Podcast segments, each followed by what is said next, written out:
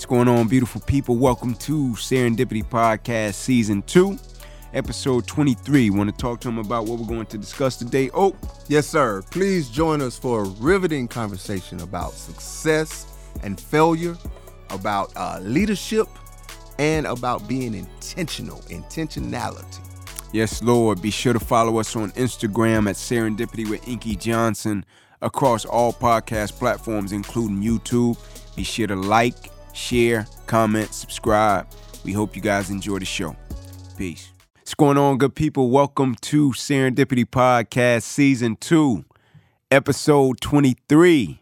I'm Ink. I'm Oak. What's happening? Man, we on 23. Yo, guy. What'd you call him? Michael Jeffrey Jordan? Is that it? They the one I don't talk about. Yeah, I hear you. The one I don't talk about. I hear you. When you get to a certain status, you know, sometimes we don't. Like, what's God's first name? Right? We don't know. We just say God, right? So I just call that's the cat I don't talk about. Sure no. Yeah. So how you doing, man? Man, I'm hell when I'm well, boss. I got a pocket full of penicillin. Today. So you know what it is. I got you, man. I'm gonna start us off with one. No, hold on, man. How you doing? You always trying to jump into it, man. I'm solid. Folks need to know D. Inky Johnson from time to time. I'm solid as a rock on the side of Stone Mountain. Yes, sir. I'm good. Okay. I'm good. Okay. I don't want to gloss over that, man. No doubt. But it reads, man, I don't fear failure. I fear succeeding at something that doesn't matter. Man. I don't fear failure. I fear succeeding at something that doesn't matter. My mind goes to the third verse of Lift Every Voice and Sing. Yeah. God of our weary years, God of our silent tears, thou hast brought us thus far on the way. Thou who hast by thy might led us into the light. Keep us forever in the path, we pray. Lest our feet stray from the places, our God, where we met thee. And this it right here. Lest our hearts, drunk with the wine of the world, we forget thee. Mm-hmm. Meaning, when all of us accomplish something that doesn't really mean anything, we get drunk with the wine of the world. Yeah. That thing that is not of substance, right? But we begin to chase it and we begin to glorify it, right? So, and it doesn't really mean anything. It's just satisfying in the moment. Yeah. You become drunk with the wine of the world. As opposed to, I put my heart in this, I fought for it, I prepared for it. I gave my all to it. I put everything, every fiber of me into it. Yeah. And I didn't get it. Yeah. The fulfillment of that is greater than the feeling of euphoria, momentary euphoria, of capturing something that's not going to mean anything tomorrow. Yeah. Which goes back to that process that I went through. I gathered and gained and understood more of myself than anything that I would have gained, that I did gain from accomplishing something that had really no interior or bigger than myself value. Yeah. Right? Anything bigger than just monetary or superficial or materialistic value. Right? Yeah. That's what I think about when you read the quote. No, when I read it, it says, I don't fear failure. I fear succeeding at something that doesn't matter. It takes my mind to the space and place of, when it says, not all adversity and opposition comes to disrupt, some come to clear your path. Mm-hmm. And I think the beautiful thing about when you don't accomplish, right? Because there's a lot to be said about when we accomplish. People, man, when you accomplish this, you put in the work, it's going to be great. This will produce that. But I think sometimes the beauty of when you don't accomplish or when things don't go your way, sometimes it shows you the less significant part of the journey and what you were chasing when you don't get it. Talk to me. Right? I tell people all the time, man, how often do you thank God for the things that didn't work out? You know what I'm saying? Like, for the things that you didn't get. How often do you thank God that you didn't get in that relationship? Right. How often do you thank God that you didn't get that deal? Yeah. How often that you thank God that you didn't get that house, right? Yeah. You might would have been house poor. How often do you thank God you didn't get that car, right? Like, things that you think matter in the moment, And then 5, 10, 15 years down the line, you look back and you're like, man, that wasn't that deep at all. No. Right? Like, I don't fear failure. I fear succeeding at something that doesn't matter. Placing significance and importance on certain things, then you get to a certain space and place in your life. It's like the story about the young man and the father that was grinding, working, probably great purpose, doing his thing. Coming home every single day, son asking him how much you make an hour. Pops popping off like, what you asking me how much money I make, right? Son, how much you make an hour? All right, man, I make $50 an hour. Son, all right, cool. Next day, Pops come home. Hey, Dad, I can get a couple dollars? Dad gives him the dollars. Son going to his room, counting up. Pops come in. What you doing? He seeing with more money. Yeah. Pops hot. Bro, what you asking me for my money? I'm working for money. So I'm like, man, I was just trying to get $50. I was just trying to buy an hour of your time. You know what I'm saying? And Pops was probably working for the right reason and probably valued it. But he got to a space and place to where he had to make a decision, right? What's more important, this gig or time with my son, right? And how do I balance that out? And so I think it's something to be said about editing your life and always getting to a space and place to where you evaluate your decisions, your choices, and the things that you deem to be important. You know what I'm saying? Yeah. Like what you were just talking about, there was a situation, an opportunity that possibly, before we started the Serendipity Joint Season 2, right? That could have came up for me professionally. It didn't come through, right? And the thing is, if it had come through, then I wouldn't have had the opportunity to do this. Yeah. You know, so the blessing for me is like this is, you know, really allowing me to walk in my purpose and my joy and my gift and all of those things. And I would not have had the opportunity to do it. So the blessing was not getting it, not getting that opportunity. You know? So as we move forward, I'm definitely picking up what you're putting down in that sense. No doubt, man. Yeah.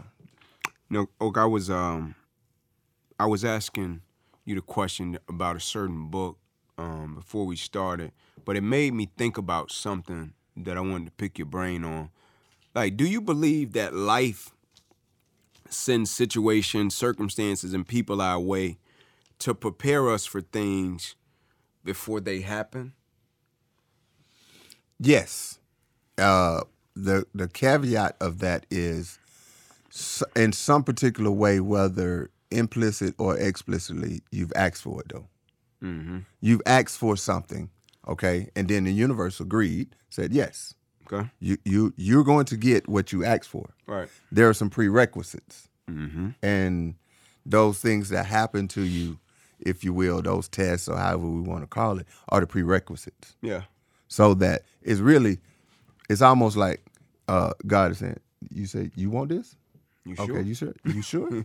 Okay. And then you go through an adversity or something happens, you still want it? You still want it, no doubt. Right? Yeah. All right. Then you get hit across the head for real, for real. Now, this is what you said you wanted. Is this what you want? You sure?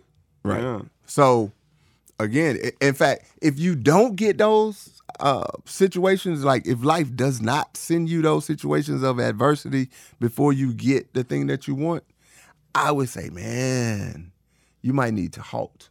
You might need to pause. Yeah. Because, and I'm just speaking from personal experience, I've had situations where I said I wanted it, I worked for it, I wrote it down, made it plain, right? And guess what? I got it. Yeah. And it didn't end well. It didn't end well. I got a couple, I got two. Right? When the cat starts shaking their head before they answer, right? Hey, you know what's coming there. When the cat like, nah, bro. Yes, sir. It didn't end, nah.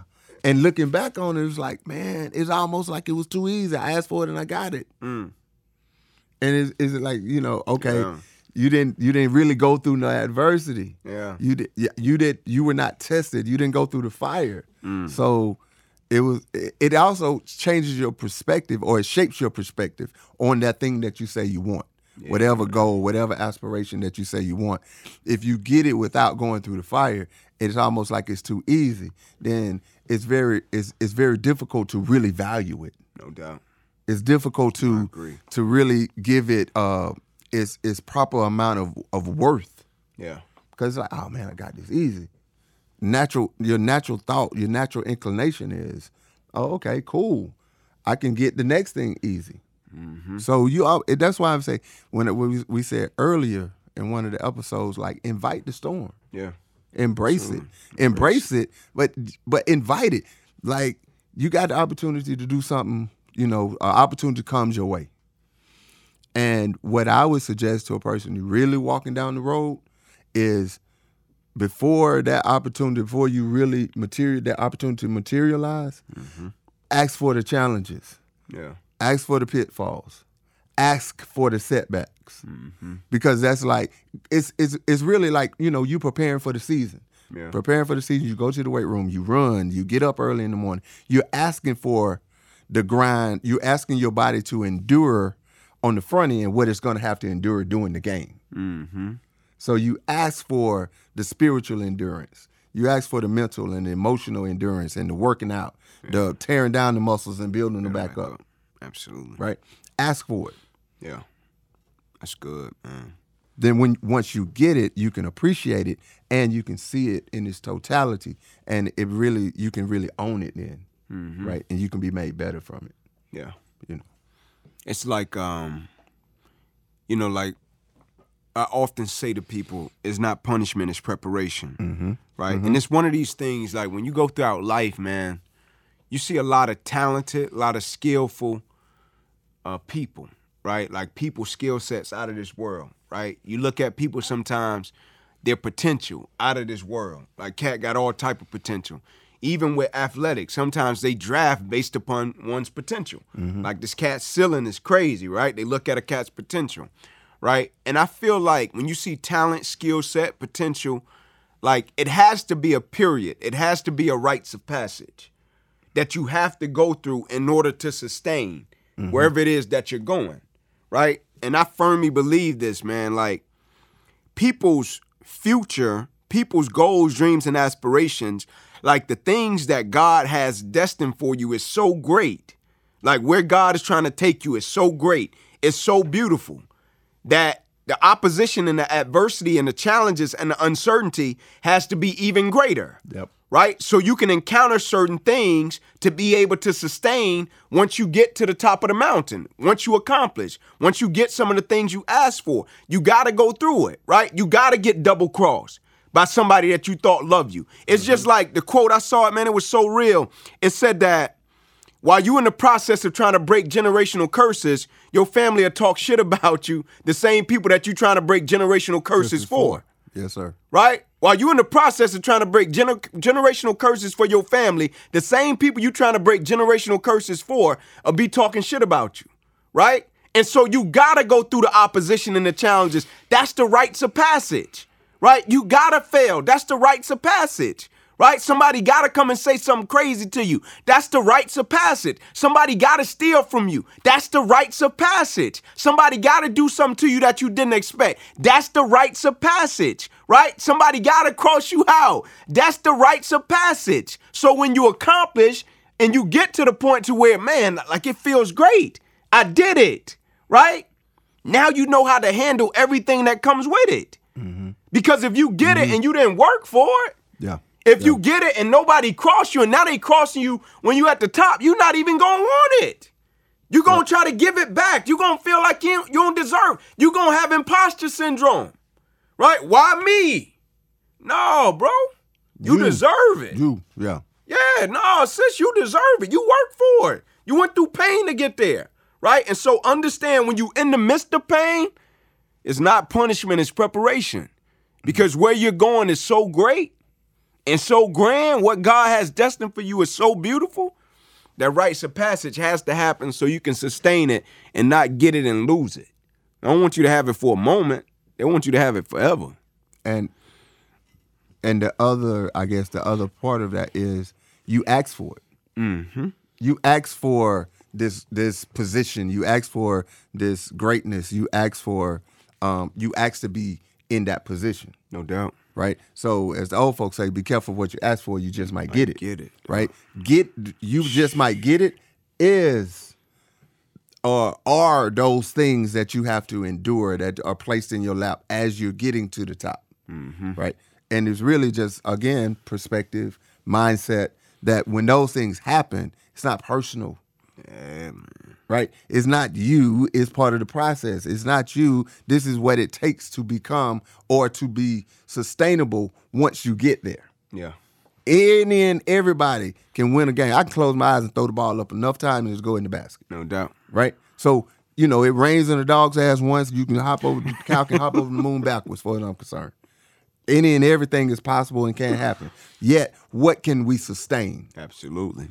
What is sustainable? Building habits so that once you get there, that you can sustain being there. Mm-hmm. That, again, in terms of generational wealth and changing generations, whatever, you have to create the habits, develop the habits, go through the fire, go through the storm, if you will, so that once you get there, it's so sustainable that you can't even mess it up if you try. Absolutely. And definitely no one else can mess it up. Absolutely. Yeah, for sure. You know, man, like, I always think about preparation, right? Like, the importance of preparation and discipline, even in relaxed moments, right? And how preparation and discipline can save you from yourself. Yeah. Right? Like habits, like you speak about, routine, like all these things that if they're instilled correctly, they can save you from yourself sometimes, right? It's like when you see a cat that becomes a victim of their own talent. So talented, but without preparation, without discipline, and without routine, they become victims of their own talent. And so how important is it, Oak, to know the people that we work with, we serve with, family, every single day, knowing them before we start to challenge them? How important is knowing them first? I think it is vitally important if you want to really get to a place of them becoming their best self and for you to continue to be your best self. Right. Because you not knowing them, meaning you don't put in the work to get to know a person, then it's kind of the pushing and the pressing, and you're saying, yeah, I'm trying to make you better. Nah, you're not. You're not, right. You're trying to comfort and soothe and increase and enlarge your own ego. Yeah. Right? Because I had this discussion, it made me think about the notion of mentor, right? You challenging a person from a mentor, like the true definition of a mentor. I'm challenging you because you asked for this. I'm not challenging you because I think this is best for you. As a parent is going to challenge you because they think that's best for you. Yeah. And rightfully so. That's the role of a parent, right? Yep.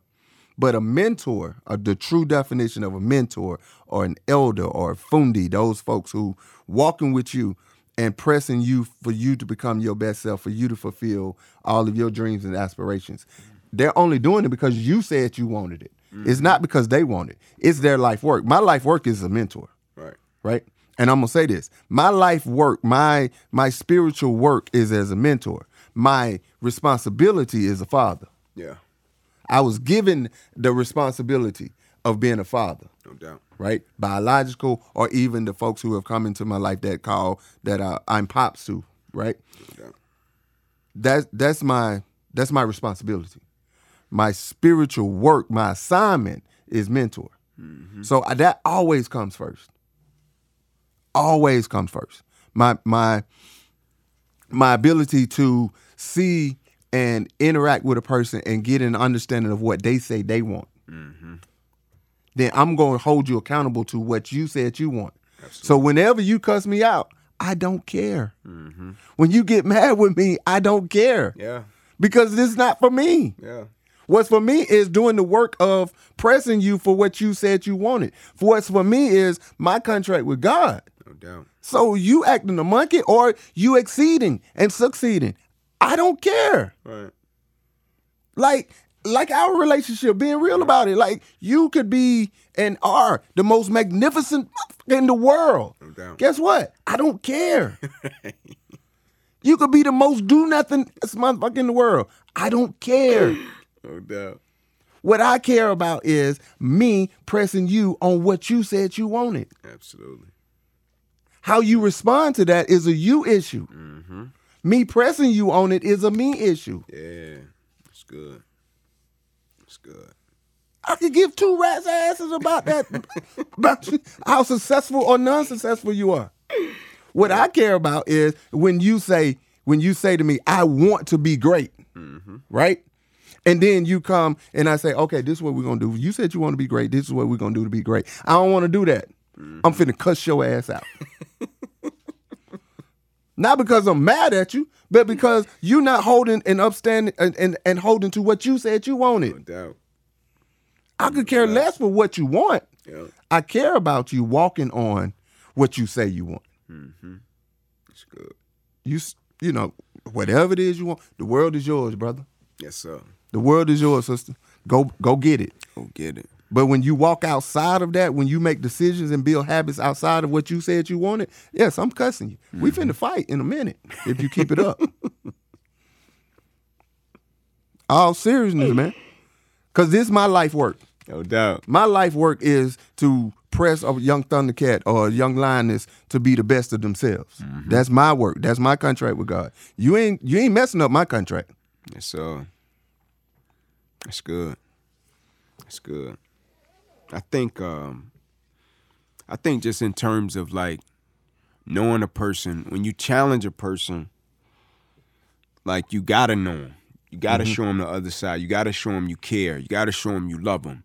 Because when you challenge them, like you said, you challenge them on something that they want, yep. right? If you want to be great, I'm gonna challenge you to do that. And so one of the methods I use personally, I use this when I played ball at Tennessee. I use it now as a father. I use it with my team. Like, I'm going to put you in a real uncomfortable situation. Mm-hmm. Like, I ain't going to give you comfort. I'm going to put you in a real uncomfortable situation, right? If I could sing, I'd start singing right now. I promise you I'll be singing. I'm going to put you in a real uncomfortable situation. It's all rip, right? Yeah. Now, you ain't going to know I'm doing it intentionally. Right? Because I want you to not think that I'm doing it intentionally. I'm saying, if I could sing, I'd be saying, wade in the water. Yeah, wade in the water, children. God is going to trouble the waters. Mm-hmm. That is essentially what you say. Yeah. I'm going to trouble your waters to see what you're made of. Yeah, I'm going to make you real uncomfortable. Right. Because what I think personally, what making a person uncomfortable does, when I make you uncomfortable, it's going to lead to introspection. Mm-hmm. Right? Introspection gonna lead to improvement if you handle it right, right? Uncomfortable leads to introspection.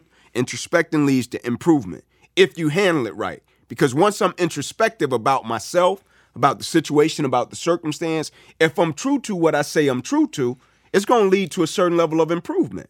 Yes. Right? Yes. That's what being uncomfortable does. So Inc. Mm-hmm. Say it again. Yep.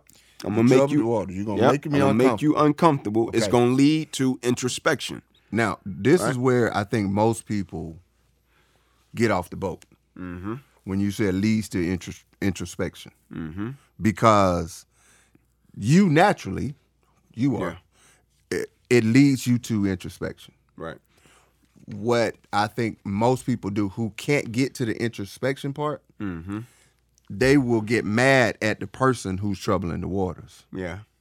Right? Yeah. They will begin to take it personal. They'll think that the person who's making them uncomfortable, they're doing it to just mess with me. Mm-hmm. Right? Yeah. Not understanding that, okay, I asked for this. Again, I'm going to keep coming back to, mm-hmm. you asked to get in the process, get in the flow of the river to become better. Right. So in order for you to become better, I got to trouble your waters. Mm-hmm. I got to make you uncomfortable.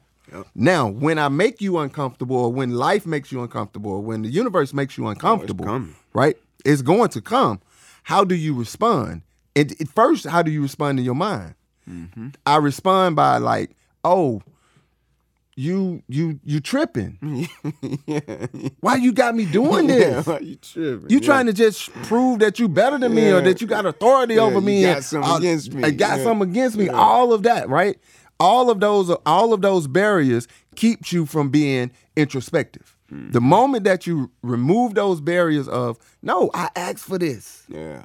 If you can just start and remember that throughout whatever process. Mm-hmm. You getting up, working out, you know what? I'm going to lose 15 pounds. I'm going to drop 5% body fat, blah, blah, blah, whatever. You're going to do it. You said, that's what you said you were going to do. Absolutely. So then when your trainer or whomever comes and say, come on, we got to work out. And you like, nah, I ain't trying to do that today. And they keep pushing you and they keep troubling your waters. Or even in the midst of the workout, they say, nah, I know we said we're going to do 3 sets, but we're going to do 12. Mm-hmm.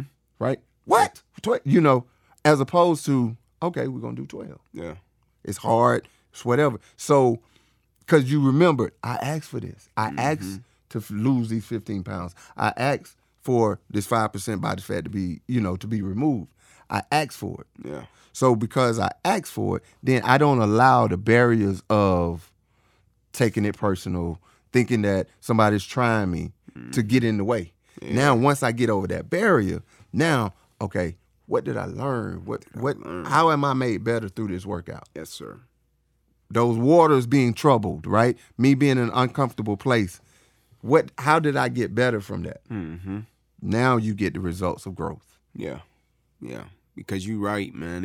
It's hard sometimes not to take things personally when it comes to accountability, right? And like me and Ink was watching the movie Underdog, right? We was watching it as a family, and but he got a lesson from it, right? Because with him, I'm challenging him, trying to do certain things with him, thought process, psychological education, all this different stuff. So we go watch the movie Underdog, Kurt Warner, and I was telling you about it. And the coach, when Kurt got there, coach is talking crazy to him. You old, man. Like, go hang it up. Like, when you bagging groceries or something, like, go bag groceries. Like, you too slow, right? And the head coach like, nah, man, you got it. But the QB coach or offensive coordinator, Mike Marks, like, no, man, leave. Like, you terrible. What you here for? Kirk, no, coach, I think I'm the guy. Mike, like, you not the guy. Lee, I'm telling you, you not the guy. Kirk, like, nah, I think I'm the guy. He coming at him every day, hard, right? And one of the last meetings, when they knew they was about to give him the starting position, Mike Marks like, nah, let me meet with him first. Right, Kurt come to the office. Kurt don't know. Mm-hmm. Kurt ain't got a clue. Kurt Warner walk in the office. Mike Marks say something crazy to him off rip, like, man, why you ain't left? Don't you got a family? Go home to your family. Like, why you here? You old. Like, leave. Kurt like, yes, sir. Like, he's like, nah, no, sir. Leave. You terrible. Yeah. Kurt like, no, sir, I think I'm ready. He's like, man, get out of my office, man. Kurt walks out. Mike Marks pick up the phone. He called the head coach. He like, coach, we got our guy. He ready. Like, he wasn't even shaken by it. Ink was like, oh, he did that to. I was like, yeah, he was just making sure he battle tested. Mm-hmm. Because what he's about to go through will be so great, he got to make sure his character can handle it. Yeah. Right? Like, you got to go through it. You got to deal with some of these things. He was just making him uncomfortable. So when you in the huddle and you going against a Ray Lewis and you call an audible and he calls the check that you calling to make sure you ain't rattled, right? He got to make you uncomfortable. But a lot of times when we get uncomfortable, Doc, that excuse coming. Yeah. That crutch coming. When we don't accomplish, man, teachers don't like me. Man, damn, all 4 of them don't like you. Right. You know what I'm saying? I remember telling the cat one time, mom called me, I told this cat, I'm like, bro, like, you think teachers pick the profession, come to work, do what they do. Could have probably been anything in the work, and for they taking it personal for you. Right? They gonna fail. Like, you think they don't like you? You think when they decided to do it, they said, "I'm finna come in here and just try to fail these cats." Yeah. You? Like, nah, man, I don't like me. I said, oh, maybe you don't like yourself. Maybe you don't value yourself enough. You know what I'm saying? Now you hitting nail on the head, sir. Yeah, like, because come on, man. That right there. We got to understand that whatever projection that we have of ourselves, people are going to follow. Man, that's real. Say that again, man. Whatever projection you have of yourself, people are going to follow. Cats got to pick that up. The love that you give yourself, folks can't help but to do it. They can't help but to love you. The peace that you have with yourself, folks can't help but to have peace with you. Right? You a hellraiser, then guess what you inviting? Hellraisers. You a negative person, guess who you inviting? Negative people. That's why I tell you in a minute. And don't nobody, none of y'all don't like me. All of y'all like me. You know why? Because I like me. Mm. And if you don't, right, you telling yourself a lie. You lying to yourself. Mm. Right? Because what you feel about yourself, what you project onto yourself, people can't, because it's an energy. Yeah. Right?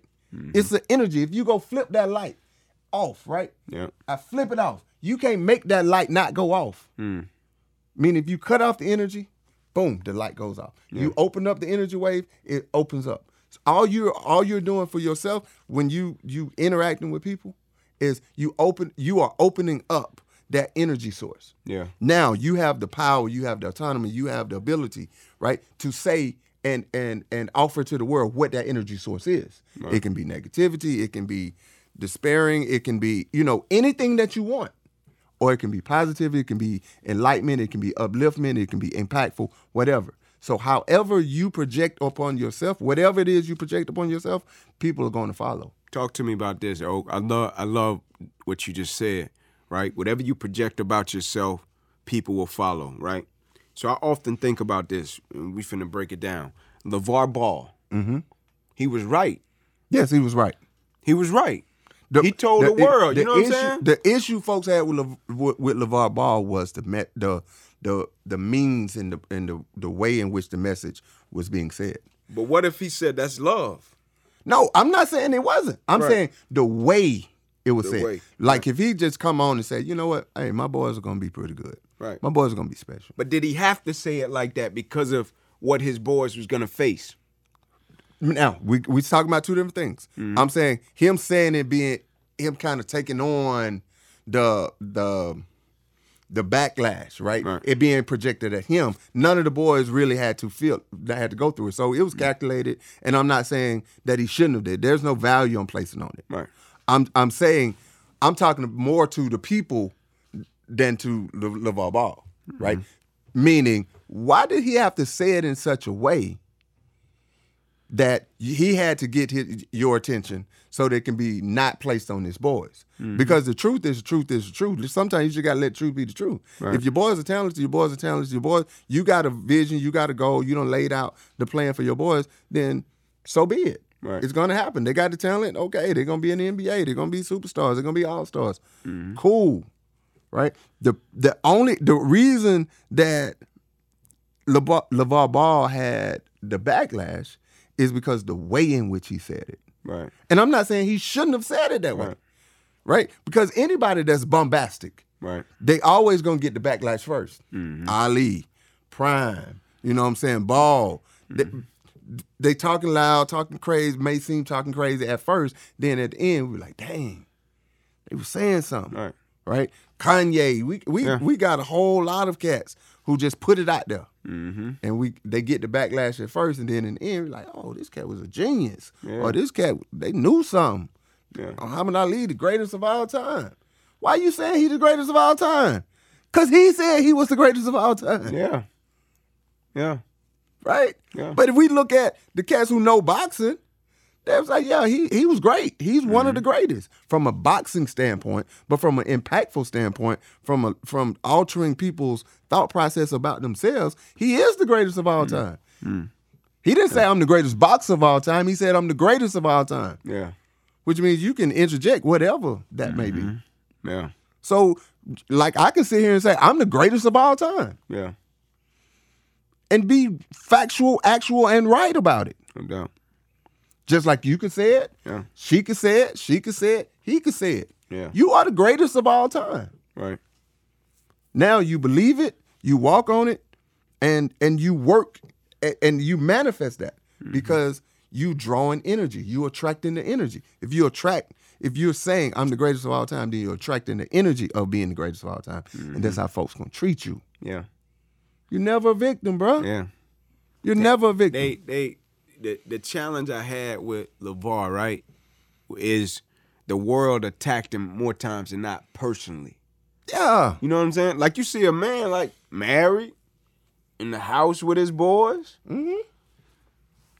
said what he said. You can feel what he, like, but his boys is like, man, that's Pops. Like, Pops in the crib with us. raising us, married to their mom, you know what I'm saying, doing what he doing.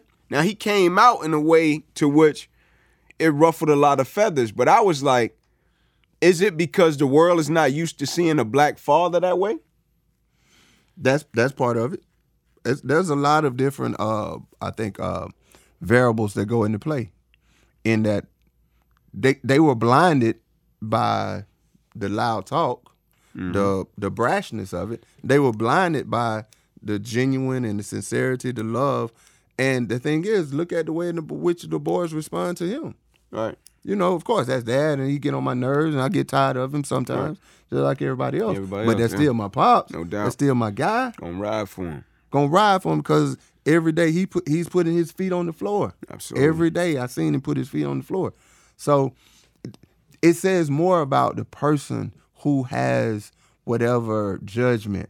Bingo. Right? It says more about the person who has the issue, not the person who you got the issue with. Bingo. So projection. It's your projection. I don't have a problem with LaVar Ball. Do I agree? It's not even do I agree. Right. Would I have done it that way? No, because that's not my personality. No doubt. He's walking in his gift. He's walking in his personality. Mm-hmm. Salute, bro. No doubt. For real. And not only salute, but I honor. I celebrate. Mm-hmm. You walking in and being who you are. Because, again, if he was not that bombastic person, just period. Right. You would see it. Yeah. We would have saw that, this is a front. Mm-hmm. It's just like kids and teachers. Yeah. They know the teachers who real. They know the teachers who care about them. Regardless of if the teacher is fun or the teacher is just a hard ass. Mm-hmm. They know. They can see through all of that and see your heart. And coaches. Right. And corporate. Right. Like they know. They people see through know. All of that and see your heart. People know. Yep. That's good, man. I got one more Oak that I want to talk to before we get ready to land it. When we think about discipline, right? And discipline, not just when it's time to be disciplined, but discipline in relaxed situations, right? How important is discipline when it comes to just the totality of who we're trying to become, the constant quest, and what we're a part of? Right, man. Ink, I think it's so hard not to be disciplined. Yeah. Now, talk about it.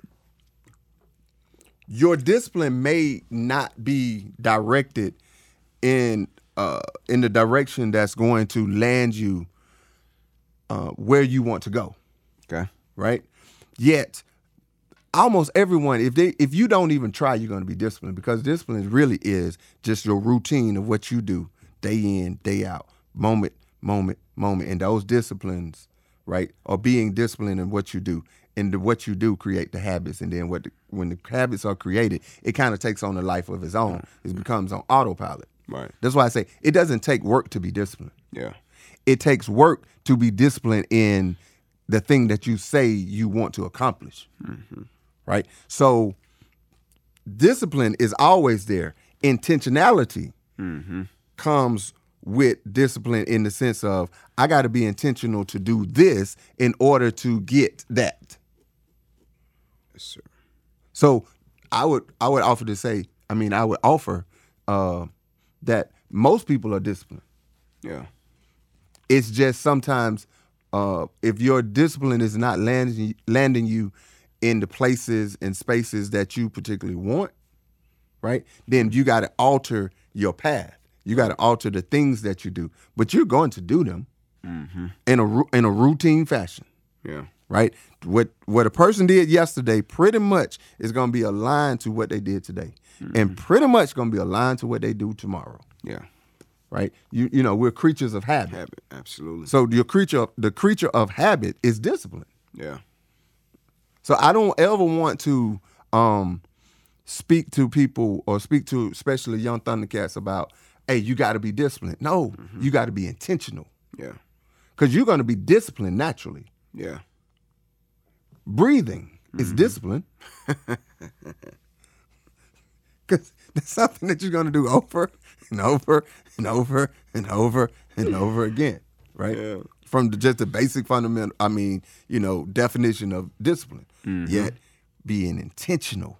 Yeah. So even in those down moments, what am I intentional about? Like in a down moment, I'm going to play Sudoku because mm-hmm. I want my mind to be kind of always moving and thinking and not really stopping. But then also in those down moments, there are certain down moments I wanted to just be blank. I won't even turn on the TV. Other down, you know, we just talking about down moments, yeah. but being disciplined in your down moments. It's Saturday morning, I'm going to put my feet on the floor at 5:30. If it's Wednesday morning, I got to get up and go to work, I'm going to put my feet on the floor at 5:30. Mm-hmm. That's what we normally associate discipline to be. Right. And so what happens is if you do something different on Saturday morning because you don't have anything to do, you ain't got mm-hmm. nowhere to go, then you do on Thursday morning, then you really fighting yourself. Yeah. I've gotten to the point now where I say, I work at the Main Street Academy. Mm-hmm. I live where I live, right? I just have a big-ass compound that's about 8 miles apart. Yeah. Because work is home. Home yeah. is home. Yeah. I go to work. That's when I go sit at the office. I go work out. I shoot basketball. So if I had enough money, that's what my house would look like. Yeah. I don't differentiate. Yeah. So my discipline, my routine, my structure stays the same. Sure. If it's Sunday, or if it's Monday, or if it's Friday, or if it's Saturday. Mm-hmm. The closer you can get to that, I promise you, man, you'll be so close to peace. Mm. You'll be so close to peace. Yeah. Making that discipline, being intentional about your discipline, about your day-to-day activities, not necessarily wavering. Mm-hmm. Unless you want them to, like you making the decision. So then now, you making those decisions become the discipline, becomes right. your routine. It's like going down a rabbit hole, but again, because if we're searching for peace, mm-hmm. right, you trying to find your groove. Yeah. And that groove is doing a thing over and over and over again. Not mundane. Right. Your groove. That's what you got to be careful of. Right. Mundane. Right. You don't want to get into the mundane. It's interesting because that's how I approach discipline, right? I do things to be intentional because of what things produce.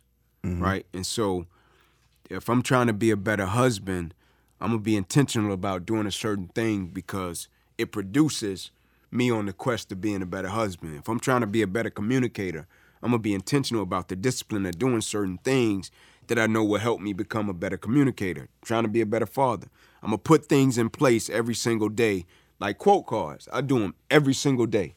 Yeah. Every single morning, first stop. If I'm on the road, they in my book bag. Every single day, because the discipline and intentionality creates a certain thought. Mm-hmm. It creates dialogue with my wife, send it to her, creates dialogue with my children, send it to them, send it to everybody else.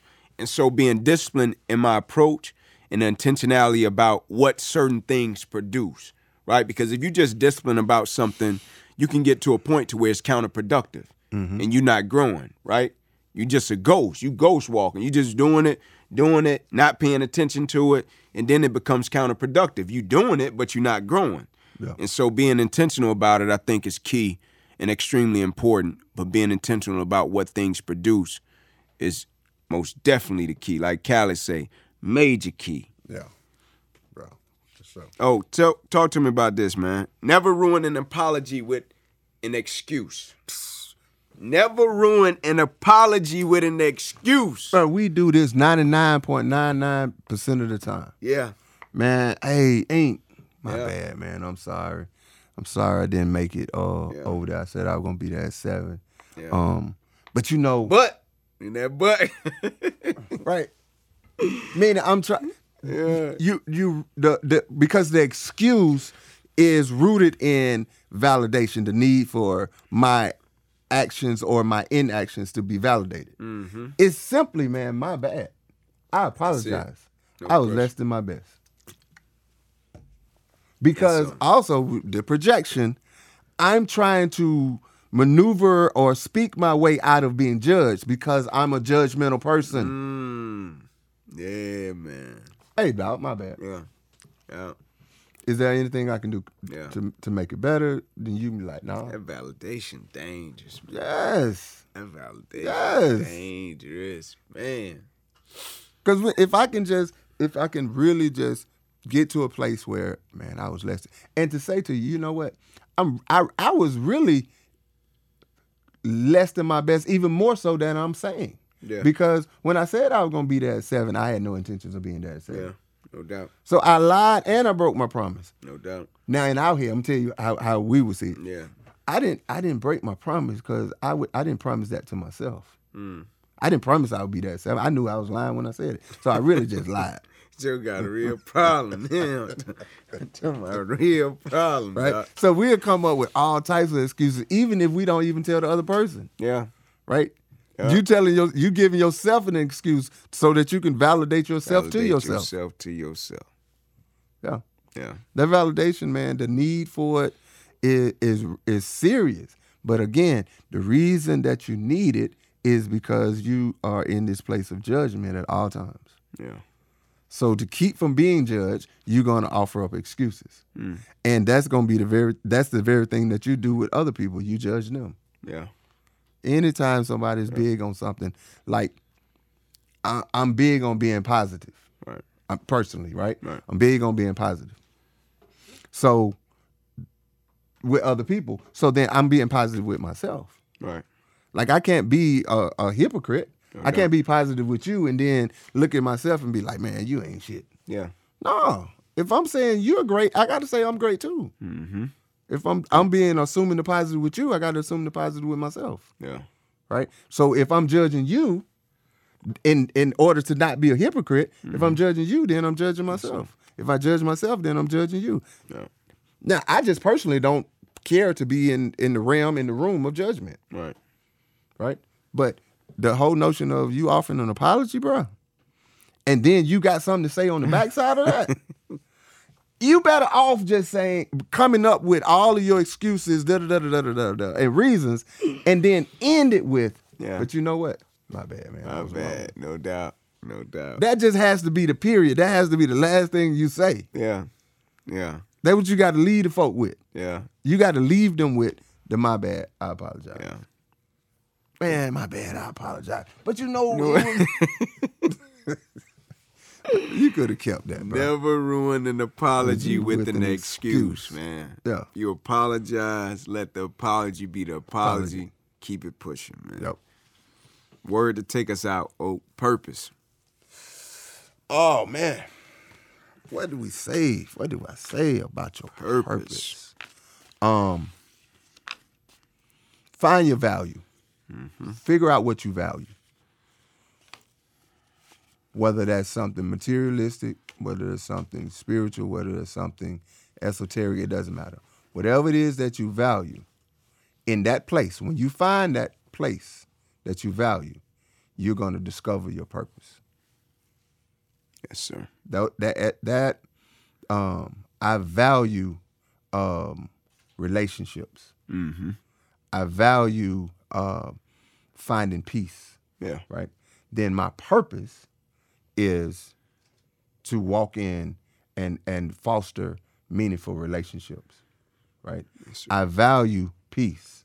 Mm-hmm. Then everything that I do, my purpose for doing the things that I do is to foster peace. Yes, right? Purpose is like the vehicle mm-hmm. to get to the things that you value. Value is the place. Purpose is the vehicle to get there. Yeah. Yes, sir. Yep. I'm picking up what you're putting down, Doc. Yes, sir. Ain't nothing else to put on that. We appreciate your time. Appreciate your ears. Appreciate you tapping in with us. Till next time. Peace.